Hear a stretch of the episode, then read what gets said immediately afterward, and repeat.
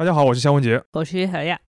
一九二三年，沃尔特·迪士尼他创办的欢笑动画公司倒闭了。他带着尚未完成的《爱丽丝漫游仙境》的胶片，买了一张单程的火车票，从堪萨斯城来到了洛杉矶，准备寻找愿意出钱的投资商。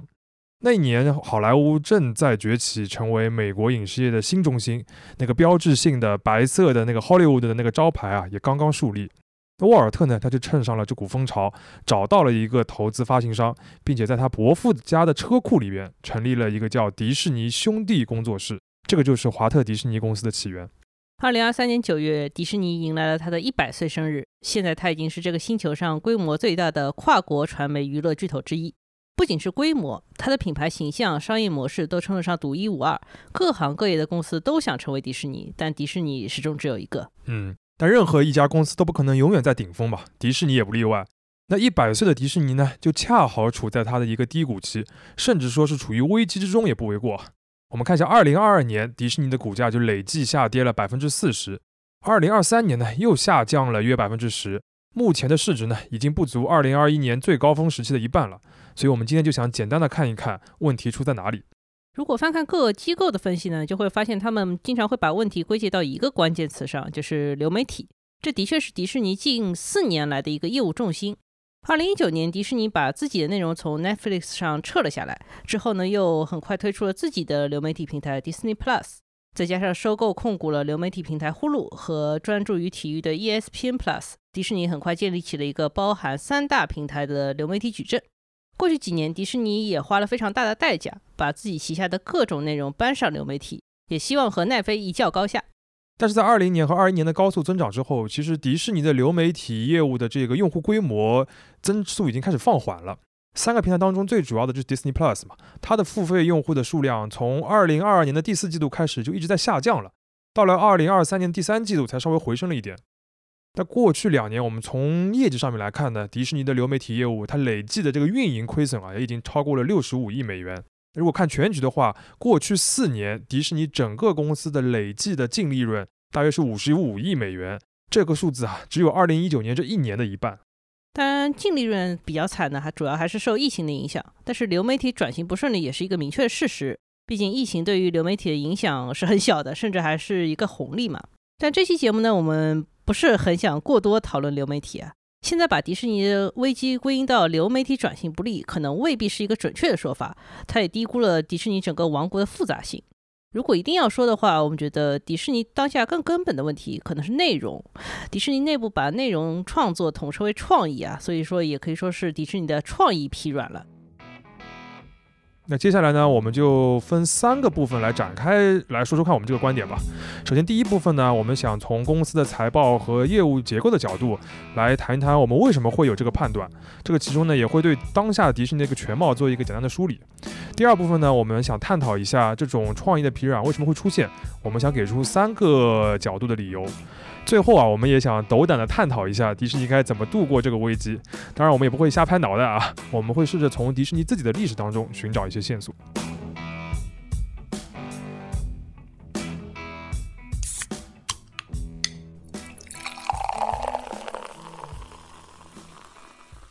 这里是商业就是这样。OK，那接下来我们就来第一部分，解释一下为什么我们说内容是迪士尼现在这个危机的一个根本啊。其实逻辑很简单，就是两层。第一个呢，就是从目前迪士尼的业绩分布来看，下滑最明显、拖累它最大的就是内容。第二个呢，就是从商业的逻辑上面来看，内容或者说是创意啊，就是迪士尼一切生意的一个核心。所以它如果整个公司遇到危机的话，内容肯定是出问题了。那我们就先说第一条，就是业绩层面吧。这个我觉得有必要，肖老师先给大家介绍一下迪士尼现在到底包含哪些业务。这个正好二零二三年年初的时候，迪士尼刚刚调整过一波公司的架构嘛，他把公司的业务重新分成了三大块。这叫娱乐、体验和体育。嗯，我们看一下这三块分别指什么啊？先说最后一块体育，那它主要指的呢就是 ESPN 以及它的那个流媒体平台 ESPN Plus。呃，第二块就是体验，这个也很明确，主要指的就是迪士尼乐园以及它衍生的服务和消费品等等的。第三块娱乐啊，它包含的最多，它的财报里边呢，划分为有线网络、DTC 和内容分销三个部分。那其实粗暴翻译成大白话的话，就是电视、流媒体平台和电影。这划分好像是按照媒介形式来的。如果我们按照业务板块来划分呢，这其实是一个涵盖了绝大多数娱乐内容形式的大板块，其中的重点就是影视。电影呢，除了像迪士尼动画和迪士尼影业以外呢，还有皮克斯、漫威、卢卡斯影业，也就是星球大战、二十世纪福斯影业、探照灯影业。那电视部分呢，有迪士尼频道、ABC、FX 电视台，这里面比较著名的一个小的频道就是国家地理等等啊。其他的还有剧场、音乐、出版物等等等等。这个当中呢，还包括现在最受关注的流媒体平台，就是我们前面提到的 Disney Plus 和 Hulu。嗯，就单单迪士尼的娱乐这一个板块，我们就能报这么长的一个菜名啊！但是这个也能够帮助我们对整个迪士尼的业务版图有个大致的了解。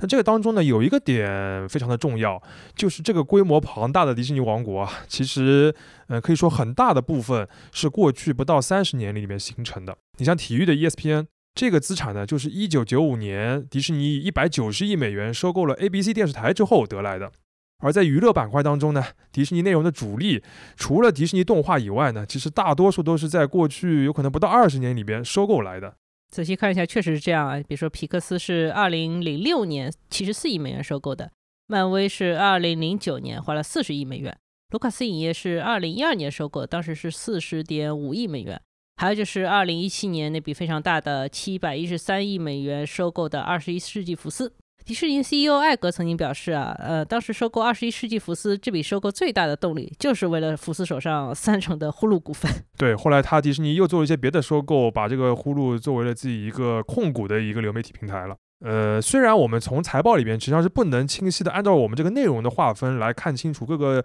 这个细分的业务他们的营收贡献的。但是你看我们刚刚报那些菜名，然后再看一下他们大致的一些作品，其实可以说一句话，就是这些并购来的业务啊，可以说是贡献了迪士尼营收的大头。我们就看二零二三年的财报就可以了解这点。当然这边说明一下，就是迪士尼的这个财年的划分啊，是从前一年的第四季度到这一年的第三季度的，所以说二零二三年的财报是到二零二三年的应该说是九月三十号为止的。那我们看一下这三大板块，就是体育、体验和娱乐分别是多少啊？最小的呢是体育，嗯，二零二三财年的营收是一百七十一点一一亿美元，那占整个公司的五分之一不到一点吧。第二块呢就是乐园，就是那个体验啊，那其实主要就是乐园，它的营收呢是三百二十五点四九亿美元，占整个公司的三分之一多一点。那最大一块就是娱乐，占整个公司的百分之四十五。所以，我们刚才报那些菜名呢，其实主要就是集中体现在体育和娱乐这两块当中了。那等于是占了大半了。那接下来问题就来了，就是这个营收大头到底是不是利润的大头呢？实际上不是啊。那二零二三财年，迪士尼的运营利润接近一百三十亿美元，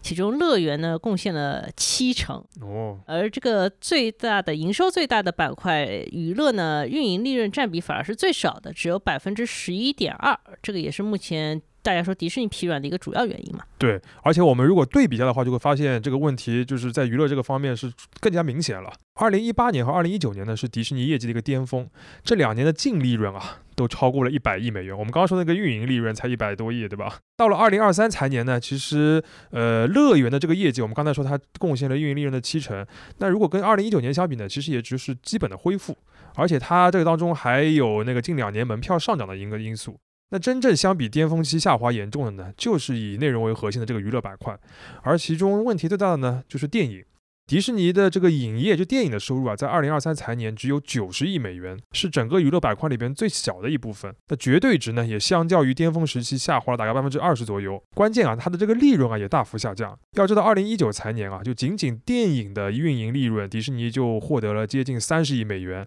等于比这个整二零二三财年整个娱乐板块加在一起还要多。那这个 板块里面到底谁出问题呢？我觉得首当其冲问题可能就是漫威啊。二零一九年之前，迪士尼花四十亿收购漫威，这可能是娱乐产业历史上面最赚的一笔收购了。在并入迪士尼之后，漫威影业一共推出了三十一部电影，这个累计票房就超过了二百二十五亿美元。就算去掉分给影院的分成，那也远远超过了当时收购它的价格。对。迪士尼历史上最卖座的十部电影里面有一半是漫威的，可以说迪士尼的业绩巅峰期，漫威是第一大功臣。但是在二零一九年以后呢，漫威就疲态尽显，除了《银河护卫队三》以外，几乎没有什么拿得出手的作品啊。那二零二三年推出的《惊奇队长二》在全球的票房只有两亿多美元啊，都不够回本。那这堪称漫威史上最失败的一部作品了。我们同事邓一云在最近一篇迪士尼的研报当中，用“成也漫威，败也漫威”来形容，我觉得是非常准确了。那漫威不行了呢，相当于迪士尼最赚钱的那个亿利润引擎啊，它就熄火了。而更难办的是什么呢？就是同时期迪士尼其他那些影视的工作室也没有顶上，拿出新的爆款。你像皮克斯最近的作品，不论是口碑还是票房，都已经不在巅峰期了。迪士尼动画自己呢，在冰雪奇缘之后，其实也没有拿出过大卖的作品。二零一九年啊，根据就是好莱坞的一个行业咨询机构，就是 The Numbers，它的统计，就迪士尼在好莱坞五大片场的市场份额，在二零一九年是高达三分之一的，但是到了二零二三年啊，这个比例已经下降到了百分之十八以下。前面说的就是我们说的第一层逻辑，就是内容，尤其是电影内容这个不行，直接拉低了迪士尼的那可能有的朋友会说啊，电影部分的疲软是不是因为大家都转向了流媒体呢？我们觉得这只能说有一定关系，但不是决定性的。嗯，因为二三财年电影本身的发行已经不像疫情期间就是院线和流媒体同步了，那卖的不好呢，就是自己的问题。当然啊，上述的工作室都会分出一部分精力来为流媒体制作内容，但是同样，这些内容在流媒体端也没有出什么特别大的爆款啊。比如说漫威这个衍生剧就反响平平，我觉得反响平平都有点就是客气了 啊。比如说星战的这个衍生剧就是可以说是良莠不齐，嗯，有好的也有很差的啊。对我们后面还会提到这个事情啊。那接下来就来讲一下第二层逻辑，就是内容创意本身是迪士尼业务的核心，所以说公司如果整体遭遇了危机，那一定是内容出了大问题。那为什么这么说呢？其实也很简单，就是沃尔特·迪士尼本人是这么说的。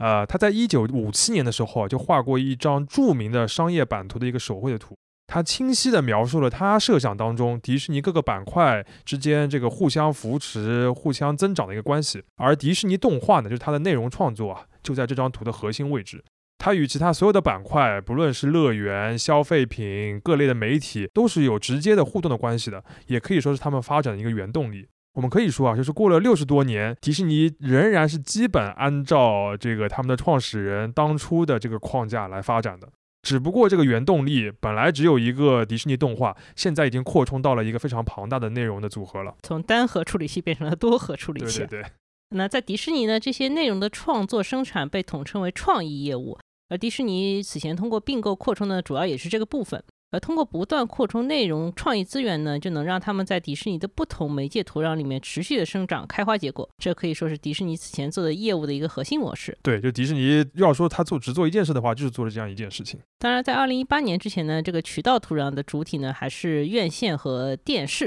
而在二零一八年之后呢，就变成了流媒体。能让新的媒介形式产生价值的基础呢，还是要有内容本身，你也必须要种这个种子才行，对吧？对。但是目前来看呢，迪士尼的内容创作可以。可以说是还没有适应新的土壤吧。我们就看一个数字，就是二零二三财年啊，迪士尼的流媒体的运营成本已经接近了奈飞了。当然，这个运营成本里面其实主要就是一些内容制作了。但是呢，同级别的这个投入带来的这个订阅费的收入的增长和用户规模的增长呢，迪士尼就没有奈飞那么高效了。这个其实就是内容生产最 tricky，但是也最重要的部分。就你投入了同样多的这个硬件资源和财力，但是产出的这个创意的价值啊，往往是不等量的。这件事情其实本来是迪士尼的强项吧，但是在流媒体这个上面呢，它似乎还没有成功的移植。这个就是我们为什么说现在迪士尼处于一个创意或者说内容的疲软期。迪士尼 CEO 艾格在二零二三年时候就说，公司的重组和转型的挑战比他预想的更大，可能指的就是这个问题嘛。所以第二个层面就是说，现在迪士尼的转型挑战根结的问题还是在内容创意上。对。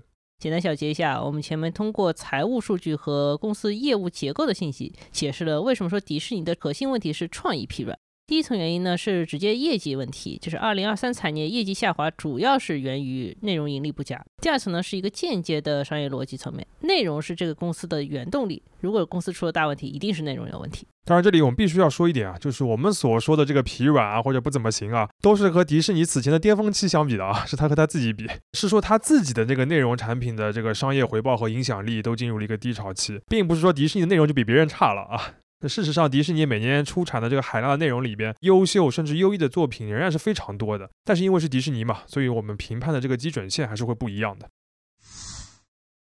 那在讲完内容疲软这个现象以后呢，下一个问题就是更深一步，看一看迪士尼的内容创作为什么会进入这个低谷期。哎呀，怎么说呢？就创意或者说讲故事这个能力啊，可能是内容产业里面最玄学的部分啊。但它对一个公司的影响又如此之大，就是你很难拿出一个具体的公式，说我做到了一二三，就一定能够拿出叫好叫座的作品。所以我们在这边呢，与其说是给出一些原因，不如说是给出一些角度。就我们大致分三个点吧。第一个点呢，就是自然的波动，呃，就是我们会看迪士尼最核心的内容，比如说是迪士尼动画，就可以发现它就是会出现有爆款，然后一段时间的低潮不怎么红，然后又出了一个爆款又低潮这个状况，就是这个规律还是蛮明显的。所以现在有可能正好它处于这个阶段，有可能下一部作品正好就是一个非常厉害的东西啊。而像漫威呢，我们觉得又是另外一种自然规律，就是当你某一个套路使用过度了之后，过度开发了之后，就会让受众来疲劳。这一点，我相信漫威的影迷应该是最有发言权的。马丁斯科塞斯对于漫威有一个著名的负面评价，说这个公司不是做电影的，是做主题乐园的。意思就是说，它是靠大量的 IP 配上极致的特效，然后给观众带来强烈的感官刺激，由此产生一种追星式的消费。嗯，我觉得这么说有一定道理吧。其实所有好莱坞的商业片、爆米花片追求的都是这个嘛。漫威能够把这种模式推到极致，早期其实有个很重要的点，就是它在故事上是有新意的。都是类型片，但是它在类型上有一定的突破。的确啊，你像早期的美国队长，包括像钢铁侠，包括复仇者联盟，还有稍微后面一点的像黑豹啊、死侍啊、银河护卫队啊，他们作为这种超英的类型片，我觉得在故事和人物的塑造上面还是有很多创新的地方的。就是一开始看的时候还觉得蛮好看的。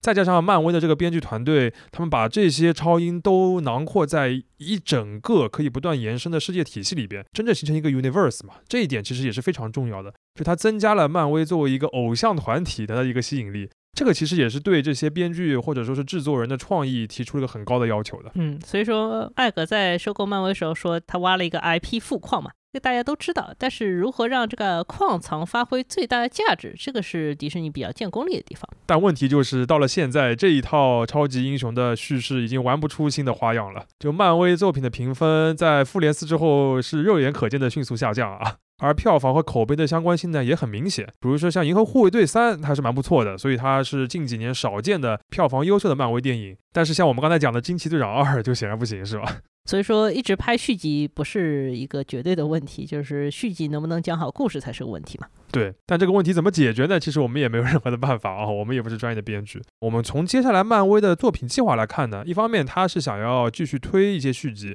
另外一方面呢，他也是想要重启一些系列，比如说 X 战警，因为他收了二十一季福斯之后，他就可以拍 X 战警了。那这些计划呢？最早也要到二零二五年才能看出端倪，因为一些原本在二零二四年要上映的电影，因为这个二三年的这个啊好莱坞的罢工，所以它推迟了嘛。在二零二四年的时候，其实漫威只有一部电影要上映，所以它这个疲态可能还要再持续一段时间。那第一点自然规律就算讲完了吧。第二点呢，我们想说的是公司管理，这里面一个关键线索就是我们刚刚一直提到的迪士尼的传奇 CEO 艾格。他本人是一九九五年跟随 ABC 的并购进入迪士尼的。二零零五年，他接任了迪士尼的 CEO，直接做到了二零二零年年初。对，大家可能已经注意到了啊，二零二五到二零二二这个时间线和我们前面说的迪士尼的这个内容并购的高潮正好是重合的。事实上，皮克斯、漫威、二十一世纪福斯，包括那个卢卡斯影业这些收购都是艾格来主导的。那二零二零年，艾格宣布退休之后呢，他的接任者是查佩克。但是到了二零二二年年底，就是做了不到两年，查佩克就离任了。艾格呢，重新回归到迪士尼的 CEO 职位。嗯，关于这个当中的变故呢，很多媒体都做了深度的调查，提到这两个人在公司管理上的意见分歧，以及对于迪士尼的影响。那这些八卦呢，我们暂且放下不谈，我们就看一下艾格从退休又回归的这一年多时间里面，那迪士尼的内容创作到底受到哪些管理层变动的影响？艾格最为外人所熟知的呢，是他收购了这么多资产。但我们觉得他做的同样重要的一件事情是，收购了之后啊，他充分的保护并发挥了这些内容资产的价值。这里边的一个要点就是，他能够给予创作的负责人充分的尊重和放权。这点其实，在皮克斯和漫威的案例上面都有充分的体现啊。而查佩克呢，他之前更加熟悉的实际上是乐园的业务，他对于那个内容创作或者对于整个好莱坞吧，他其实都所知甚少。那艾格在二零二零年退休之后呢，其实就没有全退。一方面呢，他是担任了执行的董事长；另外一方面呢，他还继续负责整个公司的我们前面说的创意工作。那这个说法呢，其实就是表示他负责所有内容创作的管理决策了。而在二零二一年呢，他这个负责的项目也卸了下来。那之后呢，查佩克就等于应该是形式上面是完全的负责了。那他就对于迪士尼的整个内容创作的这个架构啊，做了一系列的调整。这当中就有两个重点，我们要想要提一下。一个呢，就是他要求各个内容创作团队都要尽量的多为流媒体来做内容，比如说我们前面提到的漫威和现在的衍生剧。这个的确会对原有的内容收入产生一定的冲击。那其中有一个标志性的事件，就是二零二一年还是疫情期间啊，那迪士尼是决定在影院和流媒体同步上映漫威电影《黑寡妇》。但是这部电影的主演斯嘉丽·约翰逊就提起了一个诉讼，因为根据合同，他觉得这部电影应该要在院线独家上映三个月才对，因为约翰逊自己的收入也跟这个事情挂钩。那迪士尼就表示呢，这是因为疫情的特殊情况，你不能这么要求啊。嗯，但是呢，他们就因为这个事情闹得很僵，而且这件事情呢，也直接影响了迪士尼与好莱坞的关系。而在艾格的时代啊，其实迪士尼与好莱坞的关系是非常融洽的，这种矛盾是不太容易出现的。嗯，所以说在艾格回归之后呢，迪士尼在这个方面看起来已经有所改善了。嗯，根据规划，二零二四年呢，迪士尼就会把疫情期间没有在院线上映的老作品重新回炉上一次大荧幕，这个其中也包括肖老师非常喜欢的《青春变形记》啊。对对对。当然，我觉得这个你要说改善的话，也其实还是因为疫情的客观原因嘛，等于是把过去那些没有上电影院的给它找补回来。这个就是我们前面提的管理层面的第一个影响。还有一个影响就是查佩克在继任以后呢，推行了部门的重组，他把媒体娱乐合并在一起，然后呢又纵向切割出了两个部分，一个部分就是内容的创作，另外一个部分就是分发的部门，也就是不同内容的发行和分销其实都是由一个部门来统筹的。这个安排呢，你从逻辑上，啊它的本意其实是为了分工和专注吧，就是你让专业的人能够做专业的事情。但是在实践当中啊，就是变成了发行部门，它能够决定内容的预算啊、发行的渠道啊、整个项目策划的节奏啊等等的，实际上变成了创作团队的主导权被削弱了。而这种削弱呢，是一定会影响到创作者的士气的。当然，过去三年里面，疫情加上现在好莱坞的劳资纠纷，本身也会对这些事情产生一些冲击。所以艾格回归以后呢，我觉得他还要花很多时间来修复这些关系。这里呢，我们就引用 CNN 在一篇文章中的评价，他是这么说的：他说，迪士尼 CEO 的位置可能是美国企业当中最复杂的职位之一。领导迪士尼的人必须确定热门的电影，平衡主题公园的定价与入场人数，管理新闻部门，在公司各个部门融合知识产权、销售消费品，与州长纠缠，了解体育媒体版权，并且做出重大的收购决策。所以可想而知，这个迪士尼的管理层首先很不好的，其次呢，就是这个管理层的风格对于迪士尼的内容创作一定会产生深远的影响。那讲完了前两点，就是自然规律和公司管理之后呢，我们再来看看第三个，我们觉得对于这个内容疲软有可能有一定影响的一个大的背景，这个有可能真是怪不了迪士尼自己了。这个背景就是时代的冲击。如果一定要说迪士尼和奈飞在内容上面有什么本质区别的话，我觉得有可能是奈飞很多作品迪士尼是拍不了的。因为迪士尼的这个作品，它的价值观其实上很明确。如果简单粗暴的总结的话，可能就是 We are family，就它讲究老少咸宜、世界大同，对吧？那这个呢，也帮助它赢得了最主流的家庭用户，而且在全球扩张的时候就没有太大的文化阻力。嗯，一个最简单的例子，迪士尼动画和迪士尼乐园里有非常多的动物形象，其实动物就是一个最普世的、最没有文化阻力的东西。对。但现在呢，这种普世的讲故事的方式正在遇遭遇很大的挑战。一个标志性的事件就是迪士尼的前任 CEO 查佩克，他在2022年遭遇了一个麻烦。当时啊，这个佛罗里达州通过了一个法案，禁止小学三年级以下的教育场所来谈论 LGBTQ 的问题。这个法案本身也很奇怪。对对对，嗯，因为这是当时那个保守的风气的一个显现嘛。而我们知道，佛州是迪士尼的一个重镇，就迪士尼自己在这里的雇员就超过七万啊，是这个州的这个第一用人大户。而查佩克呢，就对于佛州当时的这个法案呢，一开始是保持沉默的，他希望迪士尼能够置身事外，不要掺和进去。但是啊，迪士尼有很多员工他不答应，他们认为这个法案有违多元包容的价值观，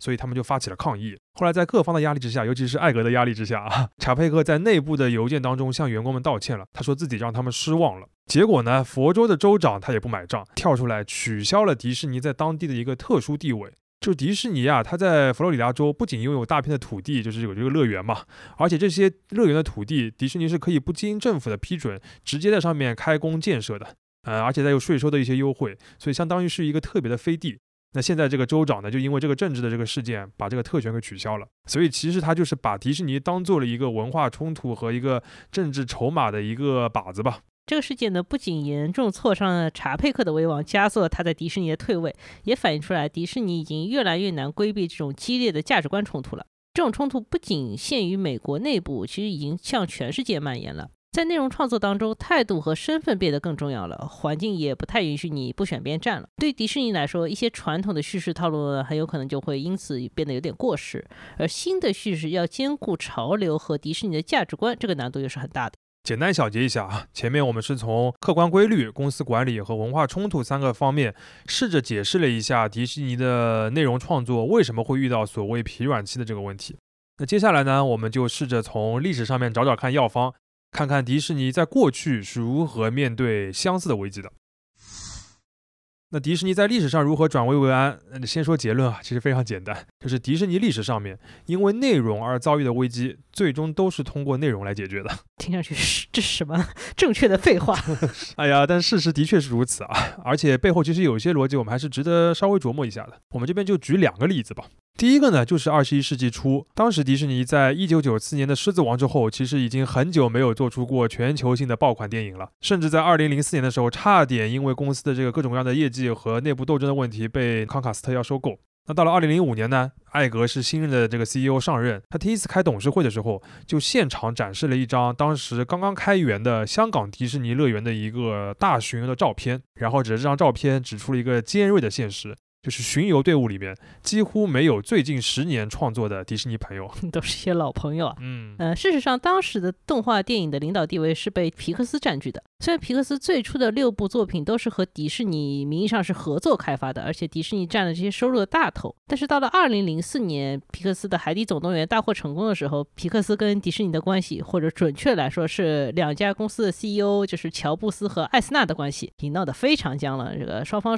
合作关系实际上已经是结束了。那这这这个危机的解决方法呢？我们前面已经提到，就是二零零六年，艾格成功建立了与乔布斯的友谊，并且促成了对于皮克斯的收购。在此之后，皮克斯的两大灵魂人物，分管创意的约翰拉塞特和负责技术的艾德卡特姆，也同时掌管了迪士尼动画，相当于把这个问题就解决了。那之后的故事呢？大家都很知道了。皮克斯继续能够推出像《瓦力》《飞屋环游记》《玩具总动员三》这样的杰作，而迪士尼动画自己呢，也在2012年拿出了《无敌破坏王》，并且在2013年推出了席卷全球的《冰雪奇缘》。事实上，迪士尼收购皮克斯之后的十六年间，奥斯卡的最佳动画长片几乎被迪士尼或者皮克斯这两个厂牌来垄断，只有三年是其他公司的作品。这里面有一个关键点，就是迪士尼在收购以后，既保留了皮克斯的完整和独立，同时又发挥了顶尖人才的价值，就是让皮克斯成功的影响并且改造了迪士尼动画，这是很厉害的事情。其实重视人才，给予自由，这可以说是解决内容公司创意疲软的最佳范例之一了。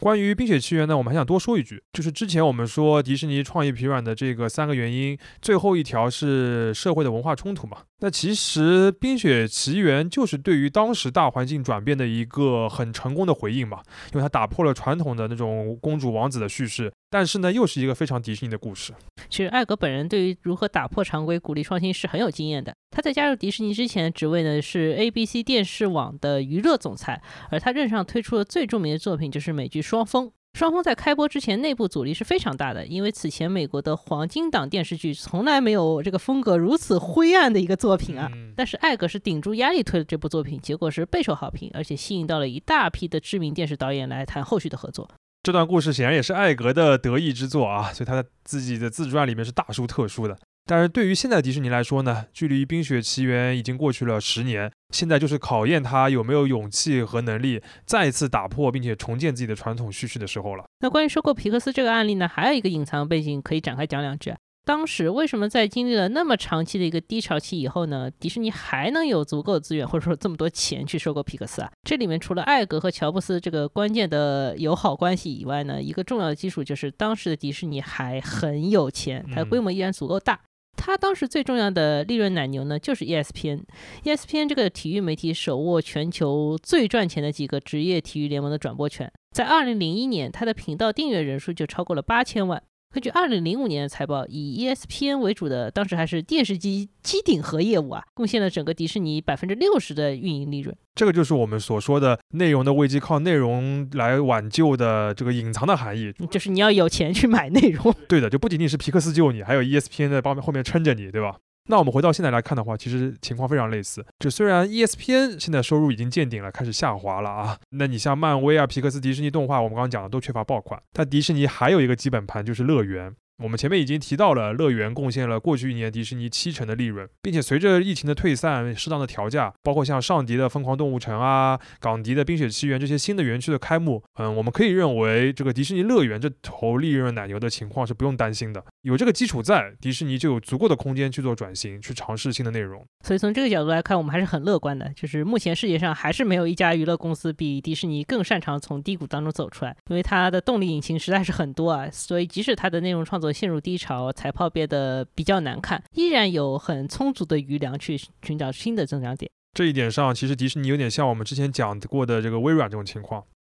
夏老师，我们前面说我们要举两个例子来佐证我们的观点，就是所谓迪士尼的内容危机都是靠内容度过来的嘛。结果你第一个例子就讲了这么长时间，第二个例子好像还没提。啊，这个节目的时间已经挺长了啊，那我们就用第二个例子来为节目收个尾。我们还是回到这一期开头的这个内容，就是迪士尼的创立之初。在一九二六年创业三年的这个迪士尼兄弟工作室，他们已经搬到了新的厂房，并且改名叫华特迪士尼制片厂了。而且他们也开始制作自己的第一部全动画的作品，叫《幸运兔奥斯华》。这部动画它做了二十八集，反响呢也非常的不错，整个公司也进入了正轨。但是到了一九二八年的时候呢，这沃尔特迪士尼本人就去找发行商名词去谈续约。没想到对方直接告诉他说，按照合同啊，这奥斯华的版权是属于发行商自己的，而他呢也已经买通了整个制作团队，所以就算迪士尼本人撂挑子不干，这个片子也拍得下去。这个人不仅很狠，而且很有手段，把整个制作团队都给买通了。那就这样一次会谈呢，就等于让迪士尼他本人失去了自己亲手孕育并且刚刚开始开花结果的公司的唯一的 IP，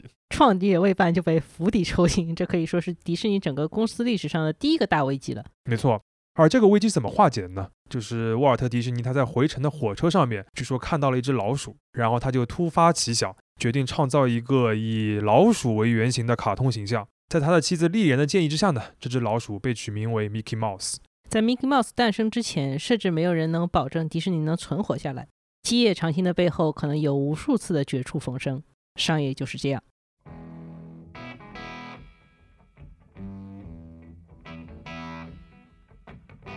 感谢收听这一期的商业就是这样。你可以在各大播客平台收听我们的节目。如果喜欢我们，可以在苹果播客点个关注，还可以到豆瓣给我们打五星，因为他们最近也开通了播客功能。你还可以在小宇宙给我们打赏，这会对我们很有帮助。期待与你在各个平台相遇，下期见。